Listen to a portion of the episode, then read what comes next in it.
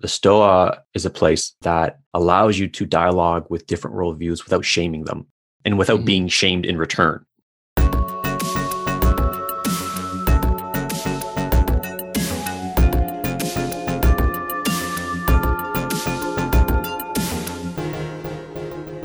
Getting Discomfortable with Peter Limberg. Our guest today is Peter Limberg, who, among many other things, is most recently known as being the steward of the Stoa, which is uh, a statement that I really want to unpack. But first, I just want to say thanks for coming on the show, Peter. Thanks for having me, AJ. I'm excited to be here. So, what for the for the listeners who don't know what what is the Stoa and what does it mean to be the steward of the Stoa? Let's take it way back. All right, let, us see if I can. Um, every time I try to explain this, it comes out differently. yeah, uh, that's, that's like me defining shame. it's always different. Right, right. So I think most simply, the Stoa in its current manifestation is uh, an online event space, if you will. Mm-hmm. mm-hmm. Uh, uh, and all the events happen uh, via Zoom on Zoom calls. And uh, there's various different events that happen. There's um, what I like to call like a communal podcast, and I'll unpack what that means. It's uh, a guest comes on and uh, they either present a, a, lecture or they get interviewed, and then there's people listening uh, in the Zoom room, sometimes like uh, over a hundred, and and then uh, when it pivots to the Q and A portion, then people write their questions and then they can ask their question to the person uh, directly. So instead mm-hmm. of like a, a, one-on-one interview podcast, it's a like the group, the Stoa mm-hmm. village, so to speak, interviews mm-hmm. the person, and then we have uh, various reoccurring events, and I, I put these uh, under something called the Wisdom Gym. So we have like uh, a breath work, weekly breath work. We have these various kind of interpersonal, what they call intersubjective practices like collective presencing. Uh, we have your your event, uh, the mm-hmm. Shame Breakthrough Bootcamp every Thursday. Um, so if you just go on the website, the, the stoa.ca, you can just see like a, a list of uh, all sorts of events. Um, but the broad umbrella, uh, as of as of this moment, is it is an event space, online event space. Mm-hmm. Mm-hmm. It, it to ask answer your other question about the steward like i'm the the steward of the stoa so i created this this place um, when covid came online uh, so almost a year now uh, the first event was on march 21st and uh, i can go a little bit about my history before that but yeah it started uh, uh, a year ago and i gave myself the name the steward because I have a proclivity for kind of jazzy titles. if you go on the website, you you you get a sense. Uh, yeah and it, it, I didn't know what to call myself because the organizer, you know, like I don't know, like nothing really fit because the Stoa is sort of a nebulous place. Like no one really knows exactly what it is, and I kind of like to keep it that way. Mm-hmm. And so I just kind of like went to the dictionary and just kind of found steward. I'm like, I like that, and then I, I threw that on. Uh, but something feels right about it. Mm-hmm, mm-hmm. I had assumed it was like a stoicism word, steward.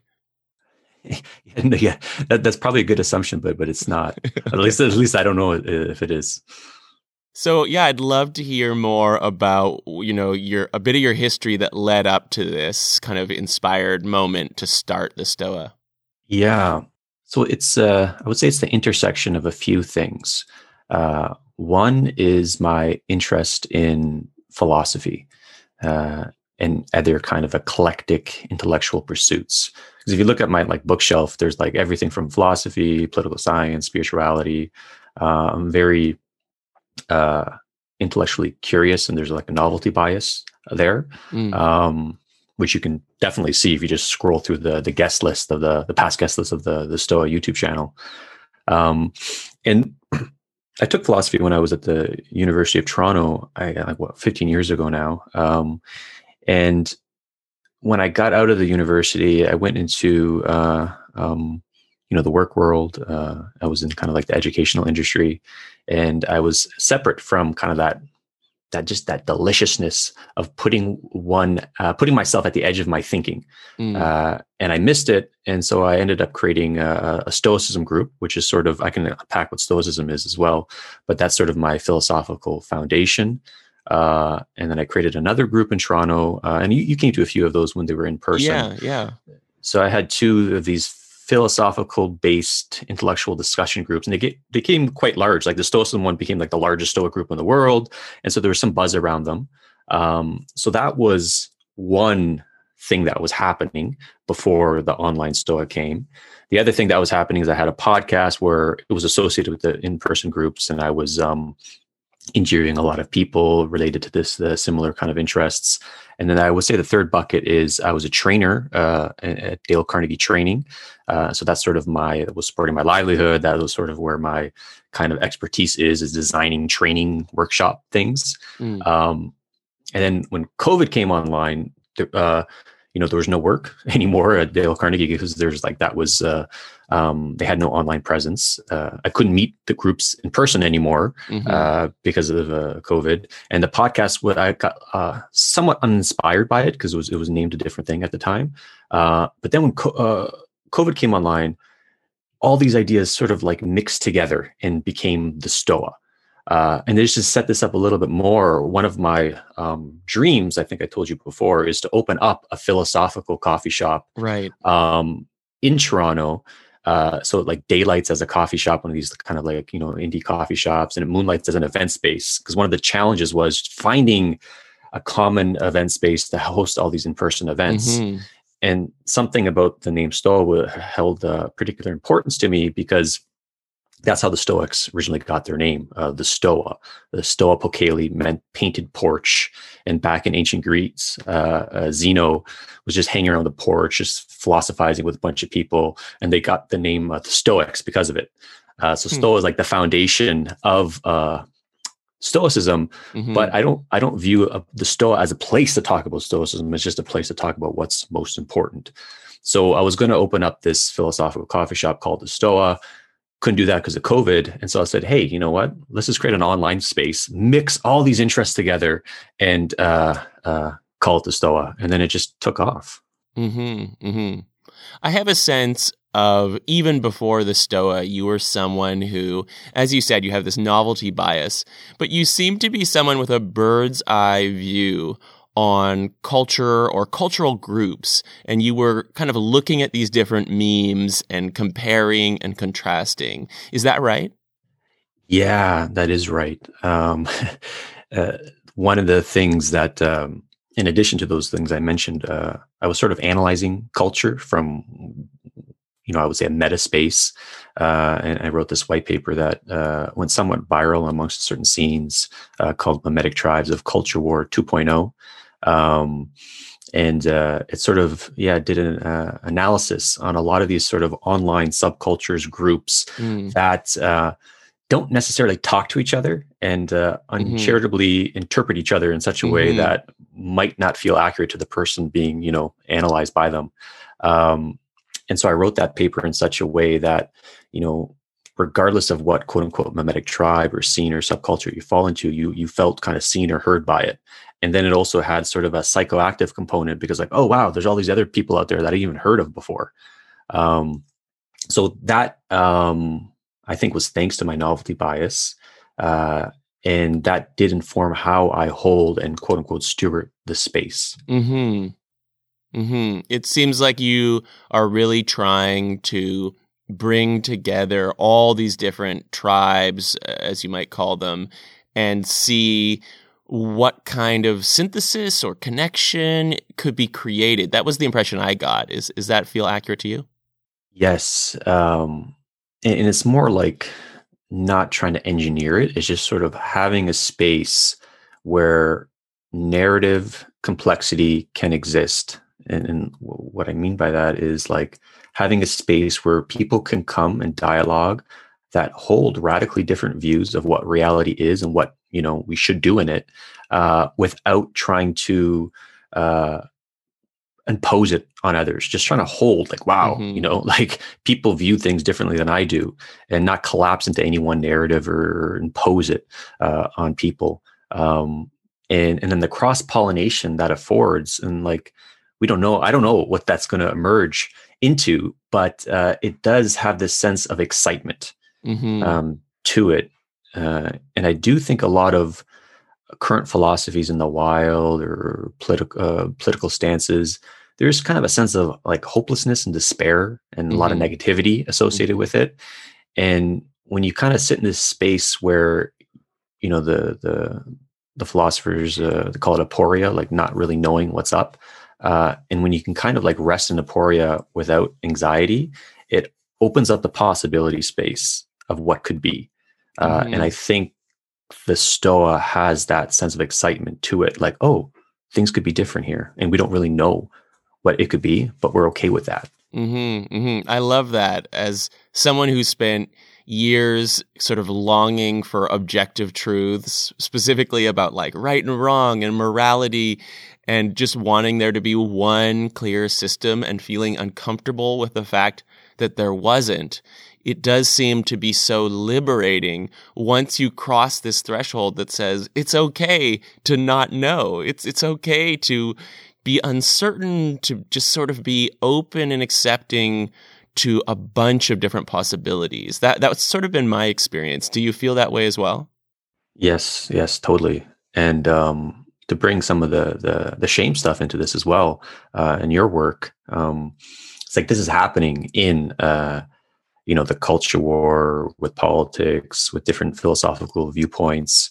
Um, and to view one that might be less heated, it's like you know the the quote unquote new atheists, uh, and when they're criticizing kind of people who have uh, hold religious uh, Mhm. viewpoints, there's a sense of it's like a, a shame spiral. It's like shame is being passed around between the two of them, and Yeah. it just and it's just sta- you know like like uh, I've said before in a journal, like what you shame stays the same.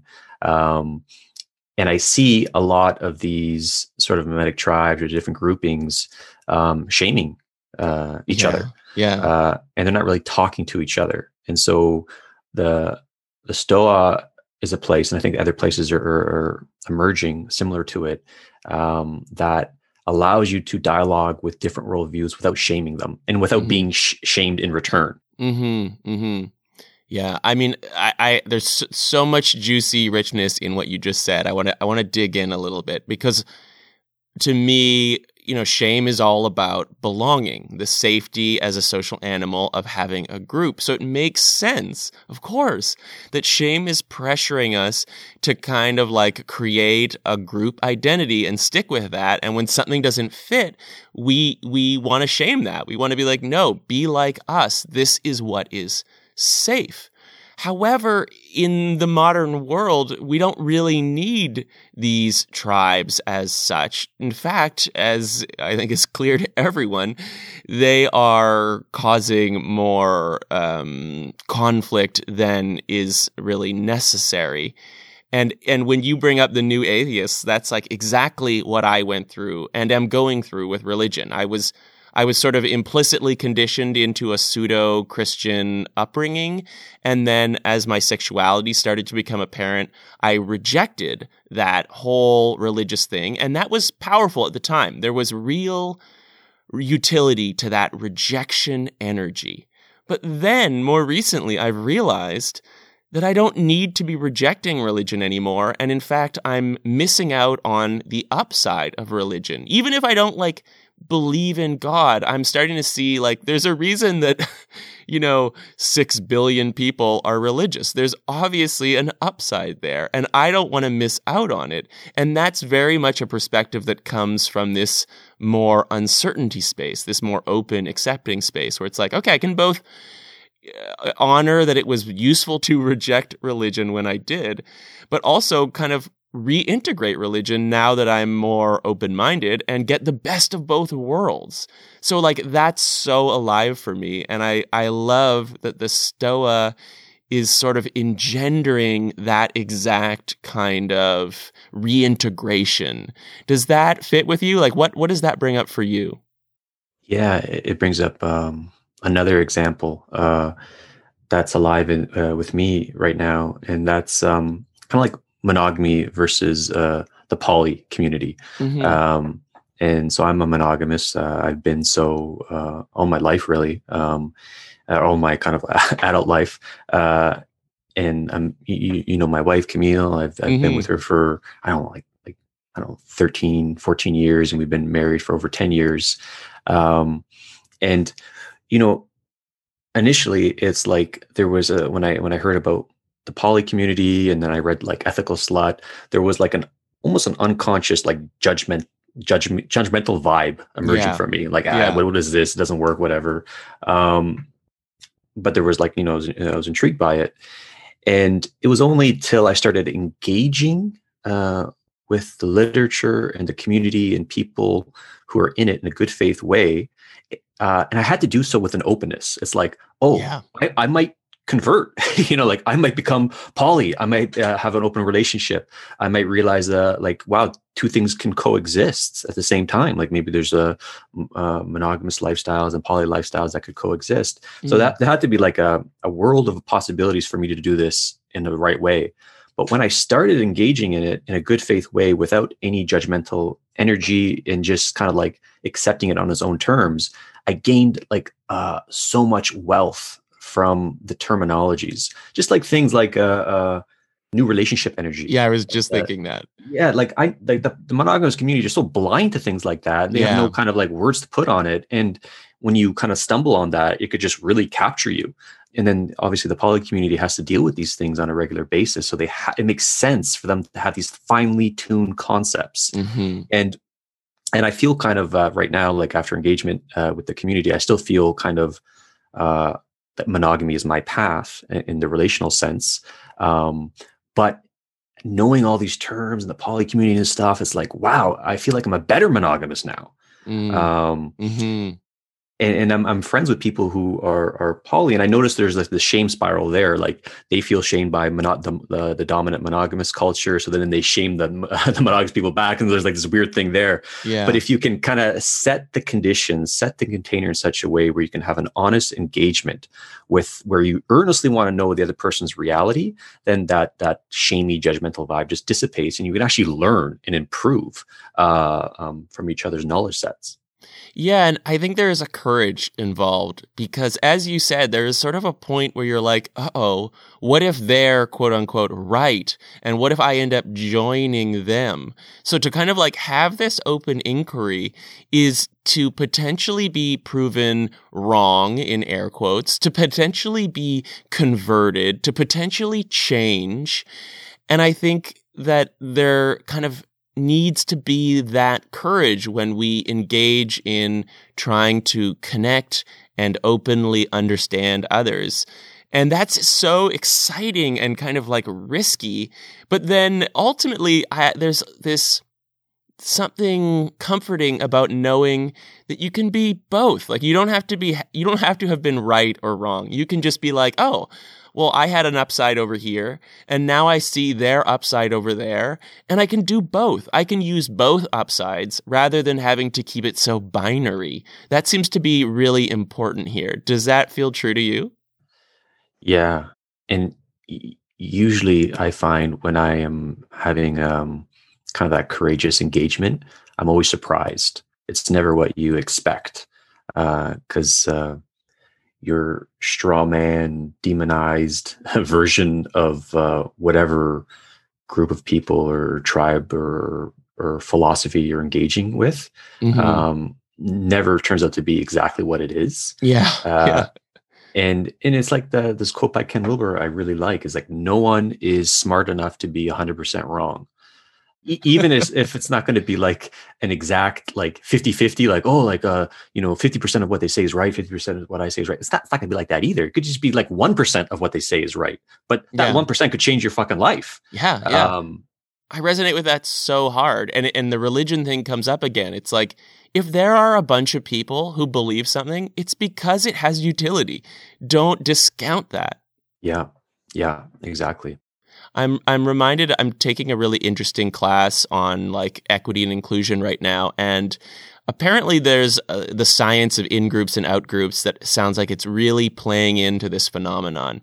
And what I've been learning is that interestingly when our brain is trying to make sense of the world, we have this in, inherent bias of what our in group is, and then everybody else is an out group.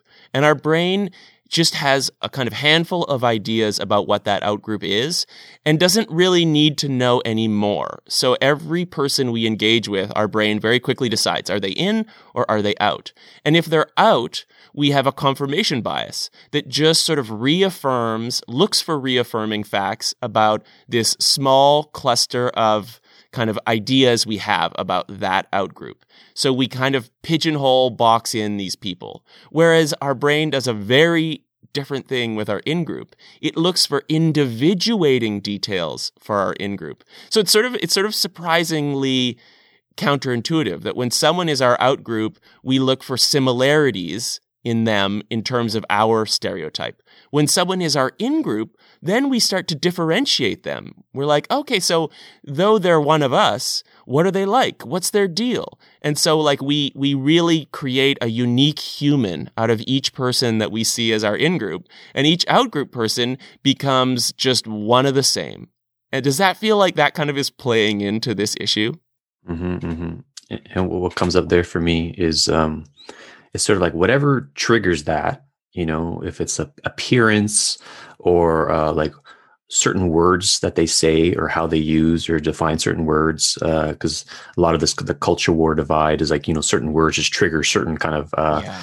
kind of uh, ideas of who this person is it's like the the halo effect or the pitchfork effect emerges and then the halo effect is that you kind of look for the best in the person uh, yeah. and all the positive attributes and the the pitchfork effect is that you you demonize them and you put them in that category where uh, it almost like unpersons them in your mind. Yeah, yeah, Outgroup. Yeah, out group. Um, and yeah, I, I, do think that dynamic emerges, uh, and it's it's understandable, uh, and, and it's it's efficient in a way. Mm-hmm, it's like a, mm-hmm. a compression algorithm exactly. algorithm emerges. Yeah, saves our brain a lot of energy. Yeah, and the the downside of that though is um, a you're you're not really understanding the person so that's, that's the obvious downside but you're also not understanding yourself uh, it's like you're denying yourself an opportunity for insight uh, by engaging in an idea or a person that holds that idea that might uh, threaten you in some way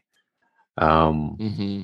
And then there's like i find like engaging in with all these like wild different ideas and uh, ideologies and philosophies is therapeutic in a way because uh, certain emotional realities get engendered in me and i gotta like okay stop hold on what's going on here? And why is these ideas triggering something in me so hard?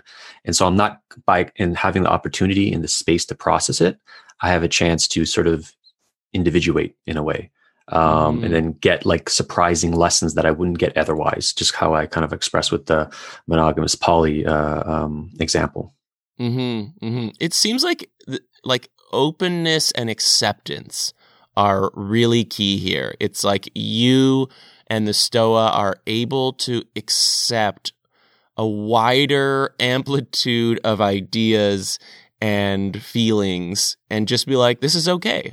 I don't agree. And this is okay. And I'm uncomfortable. And this is okay. Does that feel true?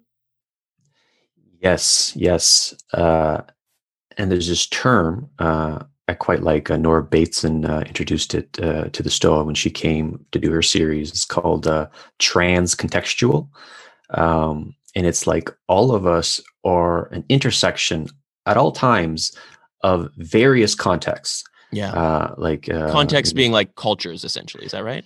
Or it could be just like, you know, I'm a husband, I'm a steward, mm, you know, mm. I'm, I'm this, like all the different things that you identify with or people could identify with you um, and it's like we're an intersection of all that and that intersection is never the same thing it's like a snowflake yeah. uh, and so if you look at someone as an inter, uh, inter trans contextual being a trans contextual person then you get to see them as the mystery that they are I love that because I, I, love to think of myself as like a journey, and it seems fitting with that. It's like, oh, look at this is this. I'm seeing a glimpse of this person's journey, a slice of it right here. But who knows where that journey is leading? It seems like a beautiful way to look and think of people. Right, right, and, and, and like the whole in group out group thing, like like first of all, I think it's good to have close people that you can deeply trust, and you know feel like you can share things with and you know like a sense of tribalism will engender from that obviously mm-hmm. but then when it comes to that categorization schema like these are my in group, out group, and then kind of like uh, how that sort of bastardizes reality in a certain way. Um, it denies that kind of trans contextual reality because if they're your in group or out group, they're kind of known. There's no mystery there. Yeah, yeah. And and I think when when we feel fully alive in relationship with another, uh, you see the other person as a mystery, and you see and you see yourself as a mystery, and you feel the mystery together. And that's fucking delicious yeah. because we're we're at the edge of something right there the edge of knowingness together uh, and and certain conditions like a certain sense of safety needs to uh, exist but also a certain sense of danger needs to exist there too. Hmm i mean it really does seem like that possibility is most alive within the umbrella of whatever our brain calls its in group which is like for some reason we're like okay this person is okay or one of us but then who are they? That, that's where it opens up all these questions about like what unique snowflake are they within this safe realm of usness? And, and I have a longing to just expand my in-group capacity like obviously there's only so many humans I can actually like deeply connect with. Like I think I've heard it's like 150, but I'd love to just I don't know, um, hack my in group, out group bias, which I think shame is a part of, in order to try to let as many people through that filter as I can so that I'm always just curious about, like, okay, so you're okay, but who are you? Mm-hmm, mm-hmm. I like that. And I referred to it before uh, as a protean tribalism. Um, and maybe we can call it like protean in group. And protean here means like kind of like shape shifting. Um, mm, mm, like I love that and, uh, yeah, like that container of the in group. When someone's in that in group, uh, there's a sense of you know psychological safety, and you know all those good, good kind of energies invoke. Um, but if that container is rigid, only certain people can uh, like be filtered through it. Then you're still not seeing the person as the mystery that they are. Uh, but if you have sort of a container that can shapeshift and then encompass many different people at many different times, and I think uh, it's very artful. It's like it's like an art in, yeah. in order to do that. Um, it affords that that sense of mystery. Um, at least that is uh, the theory that I'm operating on.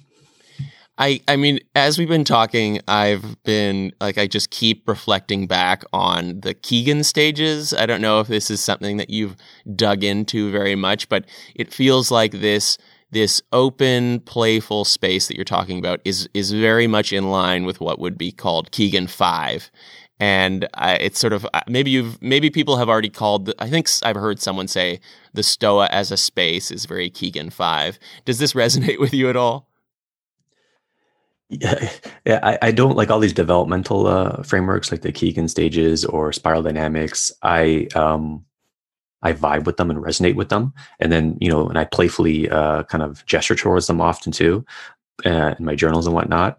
Um, but I don't hold onto them too strongly. Mm-hmm. Uh, and I really like that Colin Morrison, you know, from um, Zion 2.0, he says, What's the Kegan stage where you stop giving a shit about Kegan stages? and, and I, I, love that. And that, that, that, feels like the stage I'm in. And then perhaps that is stage five. Yeah, uh, I think it is. Because like stage three and four, you really give a shit about Kegan stages. yeah, it's, it's that, that tweet you did recently too, where you're like, you know, it's stage three. And maybe this will have to be unpacked for people listening to this, but it's stage three to actually care about wanting to get uh, to stage five yeah, or the higher yeah. stages. Yeah, it's very true. I guess why it came to mind was, you know, I'll do a whole episode about Kegan stages for those who are like, what does this mean? But like Kegan stage three for me was I was so identified with my shame and my emotions that I was a kind of like chameleon socially and trying to fit in desperately with every group. And then I had my shame breakthrough. I went into Kegan four to some degree, which was like, you know, very individuated. And then I'm starting to see with what you're saying the similarity between Kegan 3 and Kegan 5 in that you are a, a, chameleon in the sense that you can move around playfully from different tribes and try on their upsides. And, and it's not like you're desperately trying to be one of them. You are just kind of like roving around slightly bird's eye saying like what's the what's what's the deal here that makes this so appealing to some humans? But then what's the deal over here that makes this appealing to some humans? I want to try it all on. I want to audition it. I want to wear it. But i'm not like desperately trying to be it. Does that make sense? Yeah i think that's well put. Um i like the, the trying on metaphor. It's like, yeah, a different philosophy, a different worldview is like an outfit you try on. Uh, you might not like that outfit or you might not want to wear it all the time, but at least you have the capacity to put it on. Yeah. Um, and then, and then, um, kind of appreciate the, the perks of it. And you might actually like an aspect of it. Like, oh, you know, I like these socks or something like that. you might want, you might want to keep those. Uh, but yeah, that's, that's, that's, that's right. And that's, um, I think what I do uh, with people I encounter um, in the the social wild, and that's that's the space that I'd like the Stoa to be to have this kind of like uh, wardrobe of various different philosophies available for people to try on. Hmm. Hmm. I love that. So, so you've just spent a year raiding the closets, the philosophical closets of all of these different tribes, and I'm I'm curious. Like, what are some of the gems that you've found? Like, what are there some theories and and philosophies or aspects of that are really standing out for you? Because, like, you know, you had this cultural bird's eye view before. And now, like, I can only imagine the many different insights you've tried on. It's like, uh, it's fascinating. And I'm curious to know, like, what's mm. bubbling up? Is it changing? Are there certain things? What's, what's the most alive for you? Mm. Yeah, that's a good question. Um, and I can't even pinpoint it to one sort of philosophy or person because it's, it's like the uh, there probably is almost a thousand events that we did. I would say. I think that's almost fair to say at this point. Mm. Um, the recorded ones uh, are probably around 400 recorded events, and those are the the communal podcast interview styles, where someone comes in, shares their ideas, and that's all on the YouTube channel. And if you just browse through it, it's like you can't really pattern match what the Stoa is. Um, philosophically or ideologically or whatever. And I like that. Mm-hmm, uh, mm-hmm. And, and, like we've had people, we had Noam Chomsky, we had ContraPoints, we had uh, we had just like so much people, and they're all interesting. And just the intersection, the cross pollination of them. It, it's it's not about the content. It's it's about like how one engages in the content. Right, that is right. what like kind of uh, feels like I'm getting more skillful at. So it is this meta level, this openness, this acceptance, like the it the the raiding the way to raid the closet or interact with the closet is the real insight. That's what I'm hearing. Yeah, yeah. And um it's like what's coming to mind is uh, uh our friend John Vervaeke, um, he's a professor at the University of Toronto, and he does something about the meaning crisis. He has a series on it, uh, and he has these uh, four P's of knowing. And the first two, uh, or two of them, I should say, is uh, propositional knowing and then participatory knowing. And propositional knowing is sort of like what is the truth uh, of a situation. So these are like the content of someone's ideas. And participatory knowing is this like the the knowledge that it takes to actually do something. So an example that I like to use is like Michael Jordan. He's like has a lot of participatory knowing on how to play basketball well, mm-hmm. but he doesn't necessarily have the skill set to write a PhD level textbook on basketball. It's different things. Mm-hmm. Um, mm-hmm. And uh, so when referring to kind of engaging with these things, it's like, yeah, they all have their propositional knowing in each one of them, uh, but it's the participatory knowing how to engage with them. And that's the Kegan five level. It's just kind of like engaging with them in such a way without collapsing to their worldview and without shaming it at the same time. Mm-hmm. Mm-hmm. Yeah, I mean, uh, to me, it almost sounds like cognitive versus embodied knowing. You know, there's so many so many ideas about shame that I understood cognitively for a long time but it wasn't until they got into like my limbic system or my body somehow i don't exactly know what the science is that i really got it. I was like oh now i get it and i can like see it and live it rather than just explain the theory of it. And so like i'm curious to what degree i'm imagining some people come and you like you understand them on this cognitive level and then other people come with ideas and you really kind of like get it on a physical level or are you doing both like uh, so what how do you relate to those two ways of knowing when it comes to the the different ideas of the stoa Yeah, it's like uh, that's that's a good distinction. And it maps over to what uh, what I just said: uh, cognitive, embodied, uh, and then propositional, participatory. Mm-hmm. And uh, you know, no, like some people are very kind of clear and um, precise with the words that they use and the way that they define them. And you know you can engage in that realm like okay they're using this word like this and this is what they mean by it so you can come to terms. And, and some people are more fast and loose with the words that they use and maybe they use broad terms that feel kind of nebulous. And a lot of people in the quote unquote hippie kind of spiritual type communities um, have that have that way of speaking about things. But they speak about it in such a way uh, that you feel. It's like an embodied like i get what they're saying right now. I get what they're gesturing towards.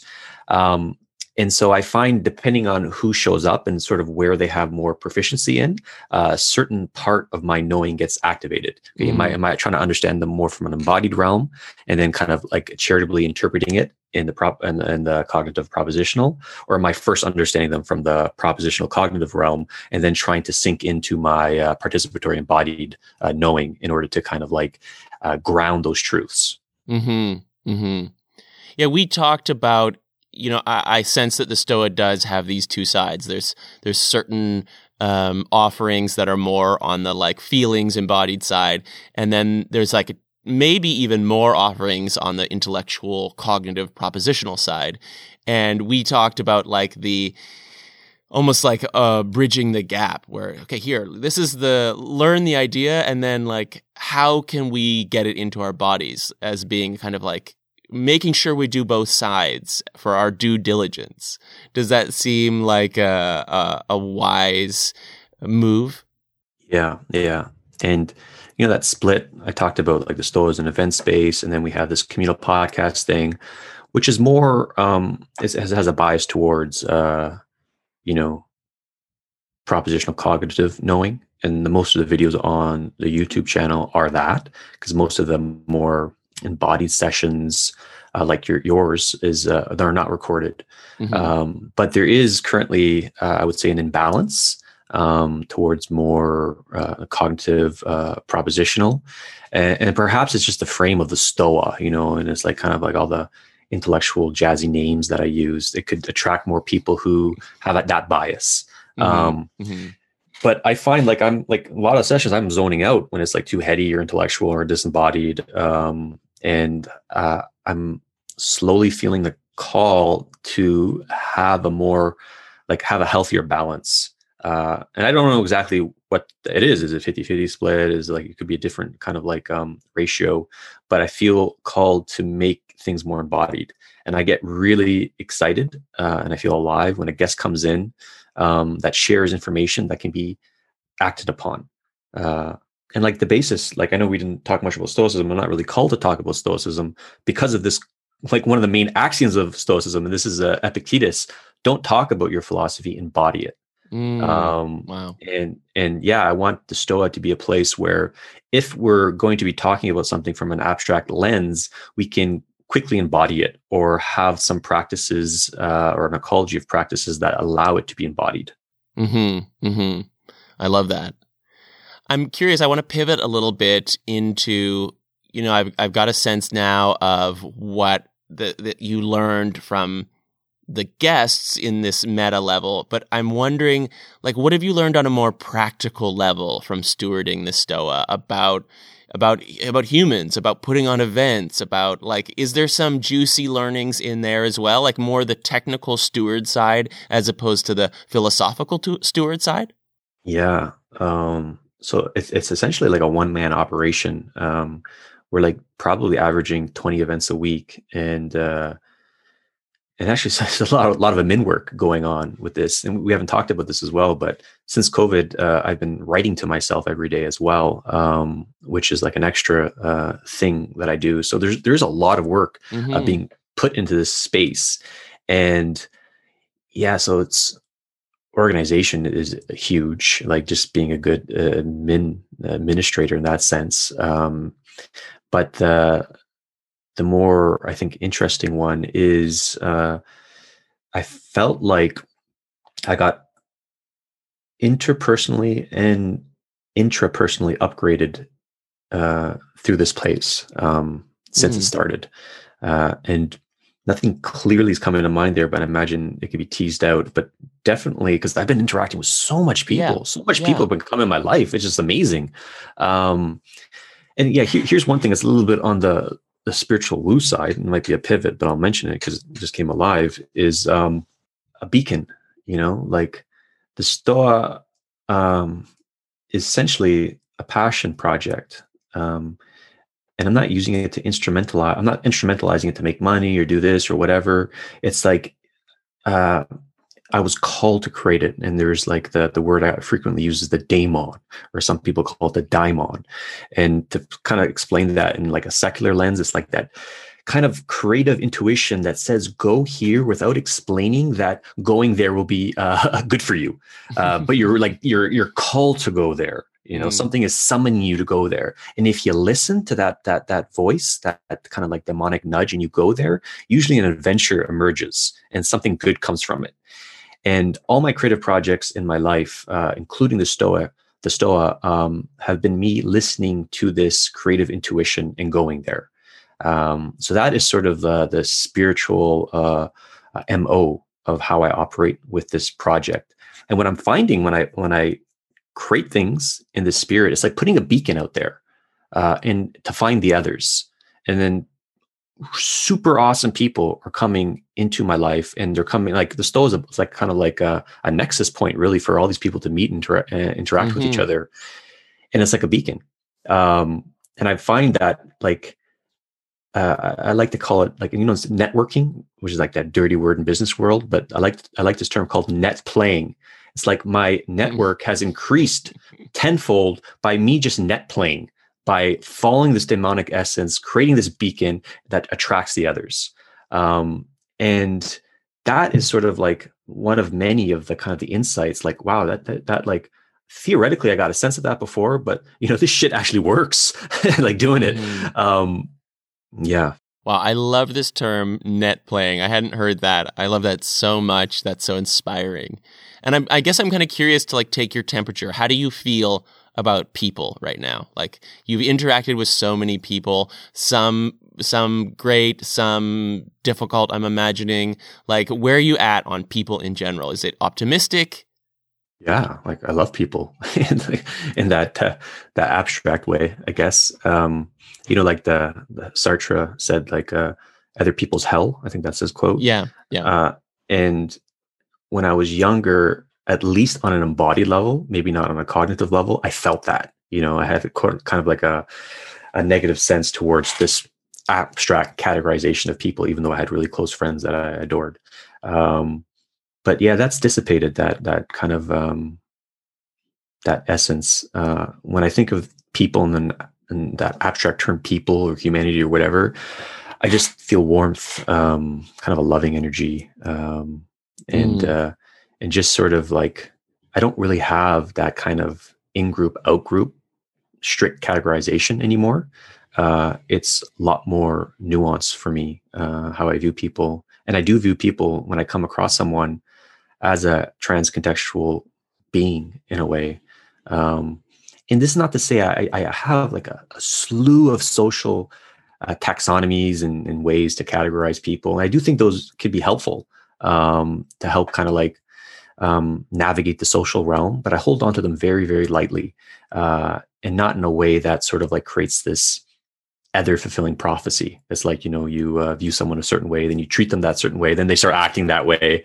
Uh, Pygmalion effect, I think that's what they call it. Mm. Um, so I, I, do have a lot of ways that I kind of like filter through people, and, and I think you need that to an uh, to a degree. But for the most part, when I'm on a one-on-one uh, setting, and then the container is di- designed in such a way that a connection can be afforded, uh, I just try to see the mystery in the other person, and it's quite beautiful. Yeah, I, I notice that I still have a kind of default fear of other people. Like when I'm walking in the forest by myself, I'm like ha- feeling a lot of joy.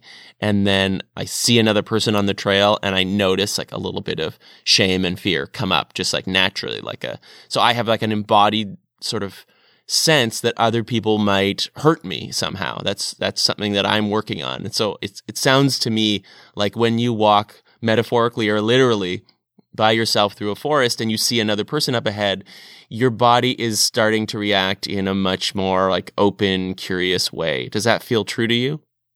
Um, I would say context is important here because uh, I have something similar um, to what you just experienced. If I'm in kind of like the physical wild and I'm just walking around, um, I don't think it's good to be naive uh, and just kind of like have this like trustful energy with everyone because there's people out there that will hurt you, will harm you, uh, and that's just a reality uh, of life right now. Mm-hmm. Um, and then some people have the proclivity to do that more than others, uh, and, and with either direct physical harm or psychological harm.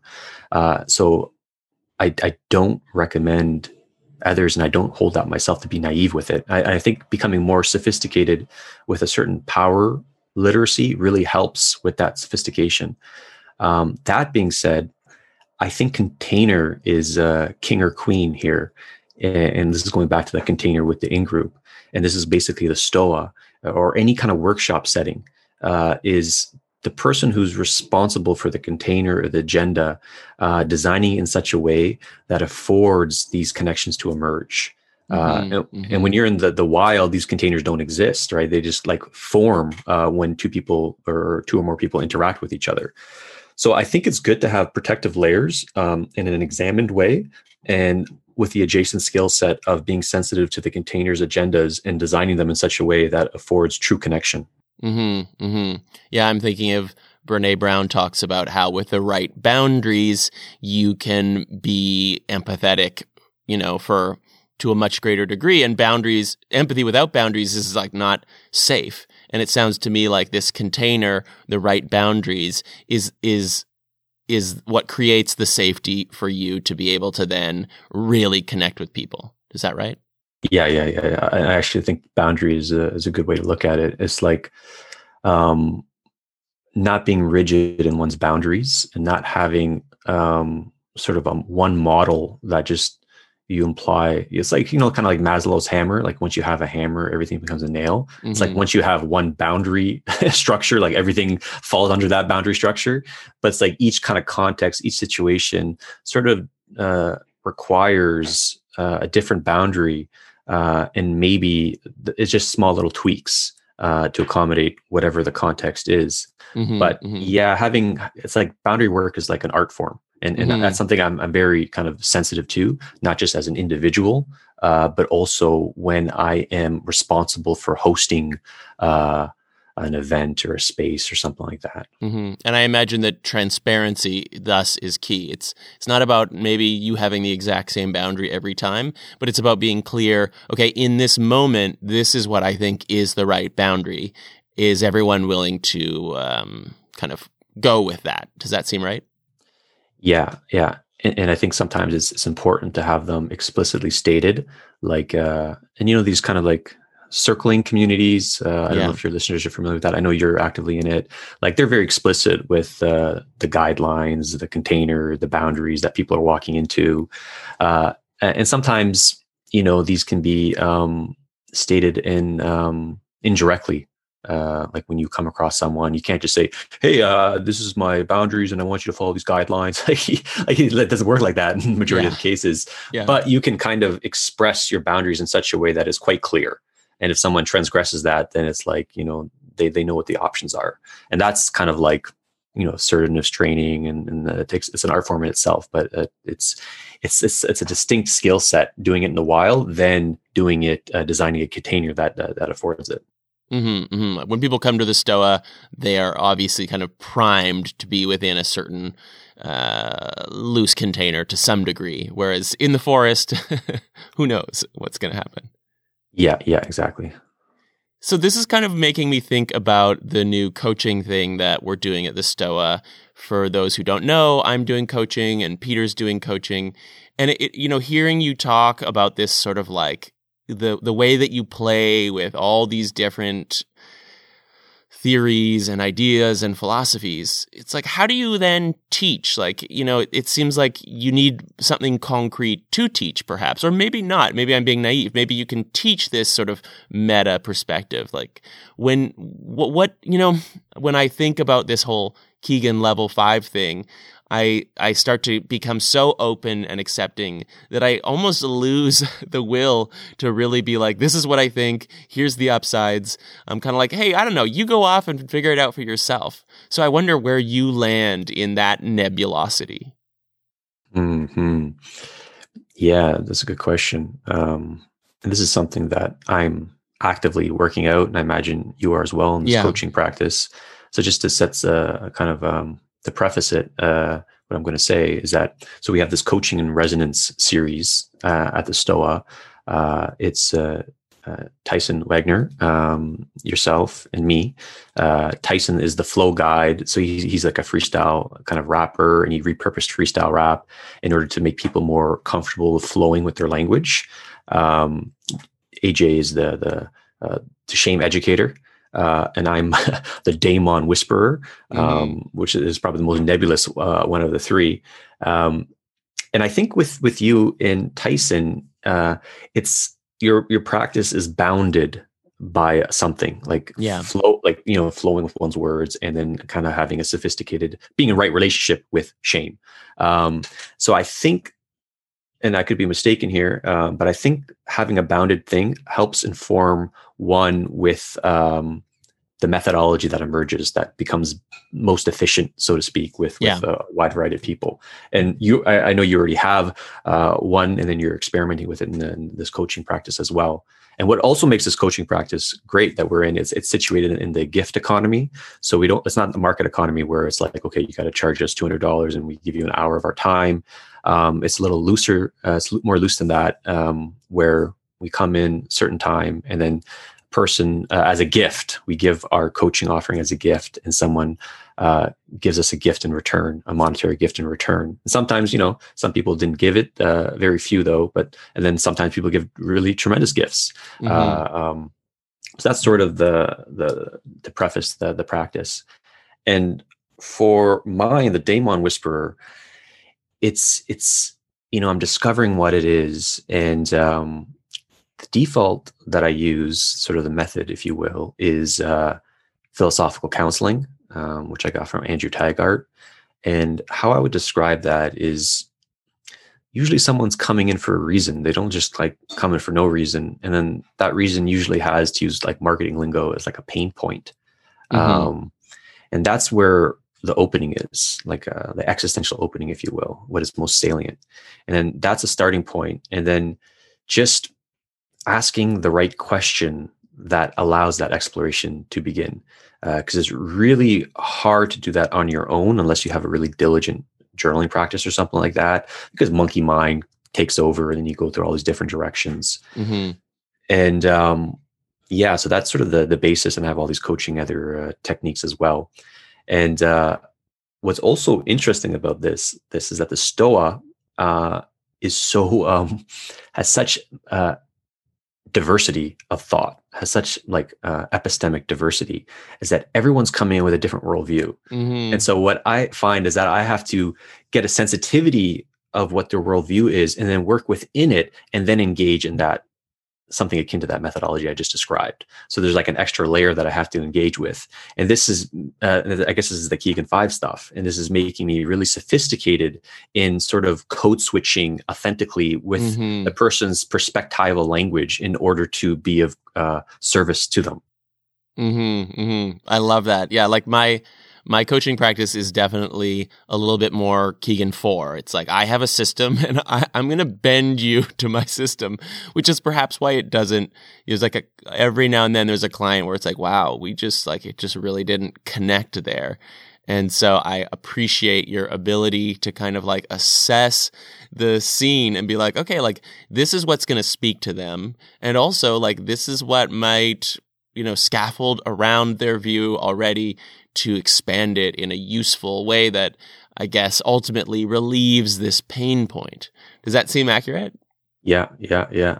And, and I, I also add there is um, it's like you know I've got a few people where it's like ah didn't didn't feel like that like I, I was the person to be of service to them uh like Mhm. and I think this is this is like this is an experiment for us in marketing because you know there there's a, a way to sophisticate uh, like authentically and sophisticatedly market in such a way that f- finds the others that you filter out people but the way we have it right now we just throw on the website and it's like anyone like oh this looks cool and they jump in and they might not be you know they might not know what they're going into exactly um Mhm, mhm. and so we're just uh, a month into this and i think the more we do it uh, either in the in the stoa or as individuals in our own thing uh, we'll become more um, fine-tuned in really describing and advertising it so people go in knowing exactly what it's about hmm hmm And and I will say, you know, and this is like um, a compliment to the Stoa. The people who come, though, like there are a lot of different points of view, are all really smart. Like, really, you know, um, it's often kind of like a intimidating, even or a challenge to be like, oh wow, okay, this this person's got a lot of uh, either they've got a lot of really strong ideas of their own or they kind of already understand what I'm telling them to such a degree that anyway that it's like uh, do they even need me? So I I'm like really I'm really enjoying interfacing with the kind of people that the stoa draws together. And I feel like that's what draws people to the stoa. It's this beacon that brings together just a, a, a really intriguing kind of person. And I think that that yeah. is like a real achievement of yours. yeah it's well thank you. Uh and and it's like it's like it is intimidating for me as well. It's like this you should Yeah. not only freakishly smart people but Yeah. they're freakishly smart people who tend to be more on the embodied side too. Uh like they're they, they're interested in both the what you what you call the cognitive and embodied realm. Uh and so they're like man pretty pretty pretty sharp people.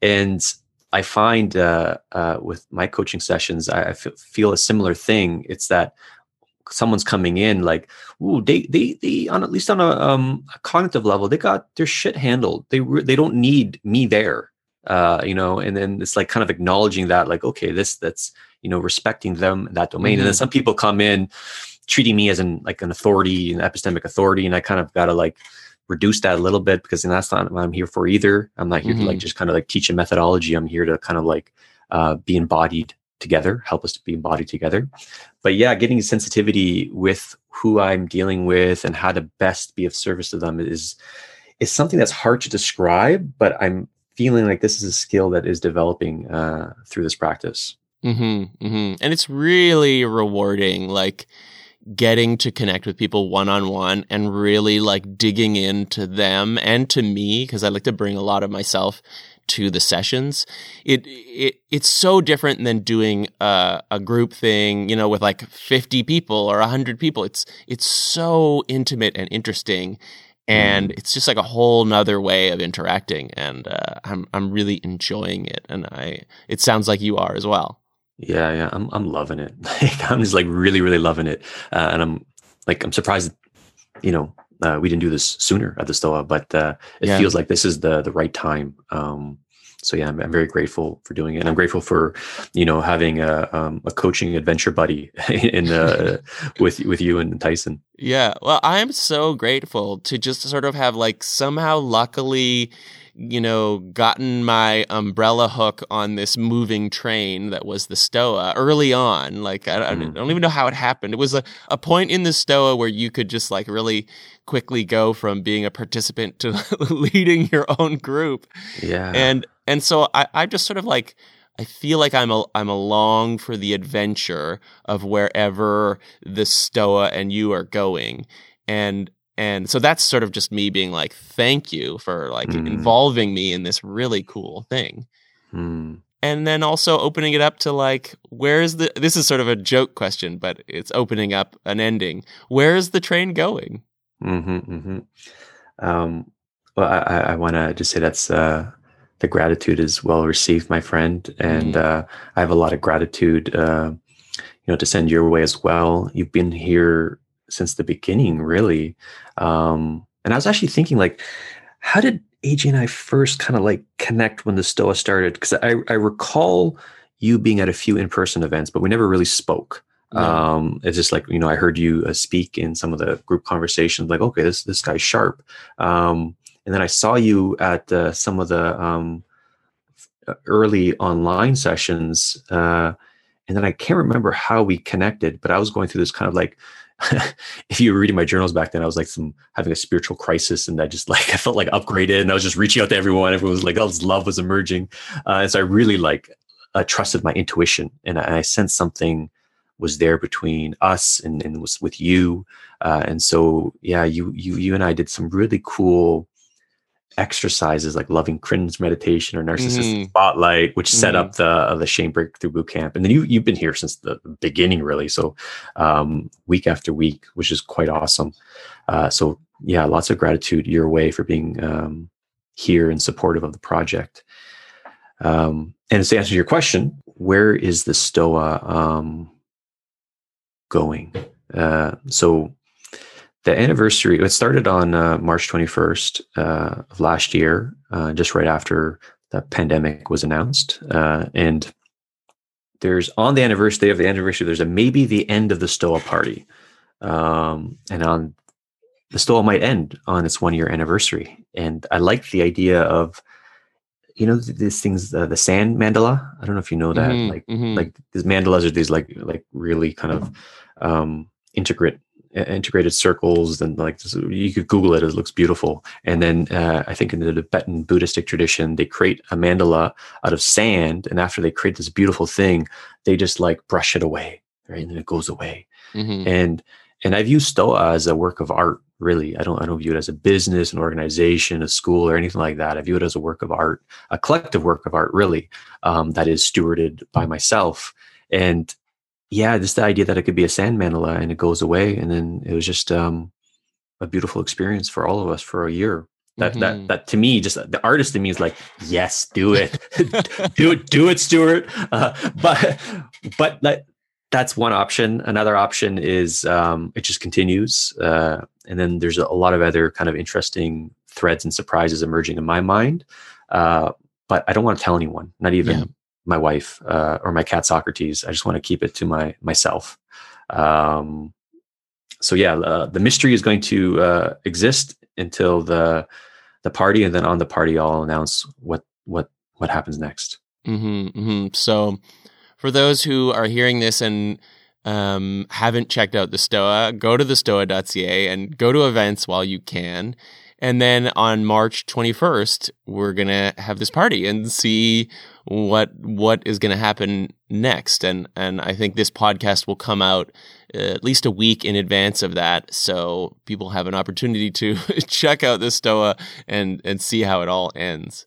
Cool. And you're going to be there, AJ, at the party. Uh, yes. Yes. So, so uh, yeah, if you want to see AJ, Tyson, and a bunch of other um, facilitator superstars, uh, we'll all be there and we're going to have a lot of fun. Mm-hmm. Mm-hmm. Well, thank you so much for coming on the show, Peter. I could obviously talk to you on and on forever, but I feel like this is probably a good place to wrap it up. Are there any um, final things you want to share practically about, you know, places people can check you out, stuff like that? Yeah, you can check out events at thestoa.ca um, and uh, my Substack, where I, I, journal to myself almost on a daily basis, is a stoic practice of journaling to myself or journaling to oneself.